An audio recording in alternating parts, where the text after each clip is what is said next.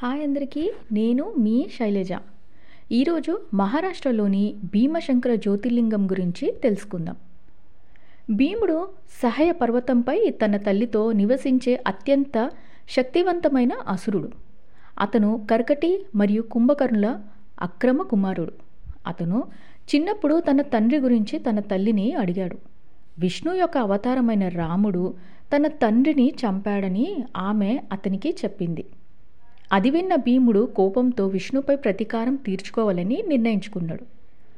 బ్రహ్మదేవుని ధ్యానం లక్ష్యంగా పెట్టుకొని వెయ్యి సంవత్సరాలు ఘోర తపస్సు చేశాడు. బ్రహ్మదేవుడు అతని ముందు ప్రత్యక్షమై వరం కోరమని చెప్పాడు. భీముడు అసమాన బలాన్ని వరంగా కోరుకున్నాడు. వరం పొందిన తర్వాత అతను విష్ణుతో సహా ఇంద్రుడు మరియు ఇతర దేవతలను యుద్ధంలో ఓడించాడు. అప్పుడు అతను భూమిని జయించడం ప్రారంభించాడు. కామపుర రాజు సుదీక్షణ గొప్ప శివభక్తుడు. అయితే యుద్ధంలో భీముడి చేతిలో ఓడిపోయాడు.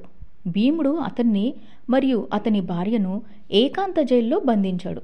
రాజు అక్కడ మట్టితో లింగాన్ని తయారు చేసి శివుణ్ణి పూజించడం ప్రారంభించాడు.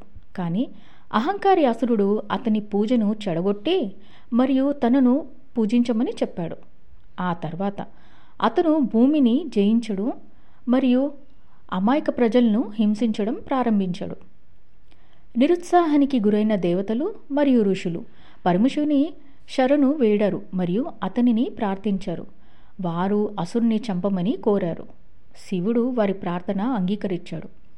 సుదీక్ష తనని పూజించడం కొనసాగించమని దేవతలకు చెప్పాడు. రాజు శివలింగం ముందు గొప్ప ధ్యానం ప్రారంభించాడు.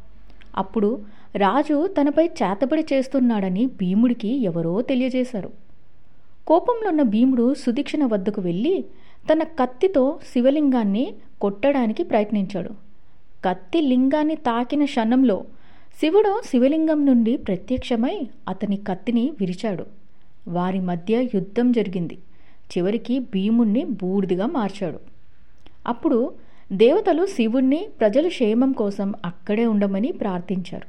అందుచేత అక్కడ భీమశంకర జ్యోతిర్లింగ రూపంలో ఉండిపోయారు.